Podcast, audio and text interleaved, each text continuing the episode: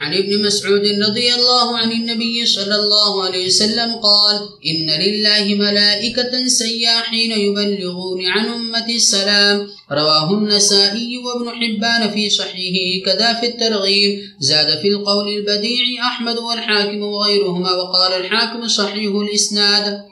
حضرت ابن مسعود رضی اللہ تعالی عنہ حضور صلی اللہ علیہ وسلم کا رشاد نقل کرتے ہیں کہ اللہ جل شاہ کے بہت سے فرشتے ایسے ہیں جو زمین میں پھرتے رہتے ہیں اور میری امت کی طرف سے مجھے سلام پہنچاتے ہیں۔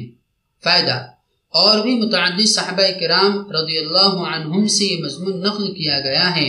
علامہ سخاوی رحمۃ اللہ علیہ نے حضرت علی کرم اللہ وجہہ کی روایت سے بھی یہی مضمون نقل کیا ہے کہ اللہ جل شانہ کے کچھ فرشتے زمین میں پھرتے رہتے ہیں جو میری امت کا درود مجھ تک پہنچاتے رہتے ہیں۔ ترغیب میں حضرت امام حسن رضی اللہ تعالیٰ عنہ سے حضور صلی اللہ علیہ وسلم کا ارشاد نقل کیا ہے کہ تم جہاں کہیں ہو، مجھ پر درود پڑھتے رہا کرو۔ بے شک تمہارا درود میرے پاس پہنچتا رہتا ہے۔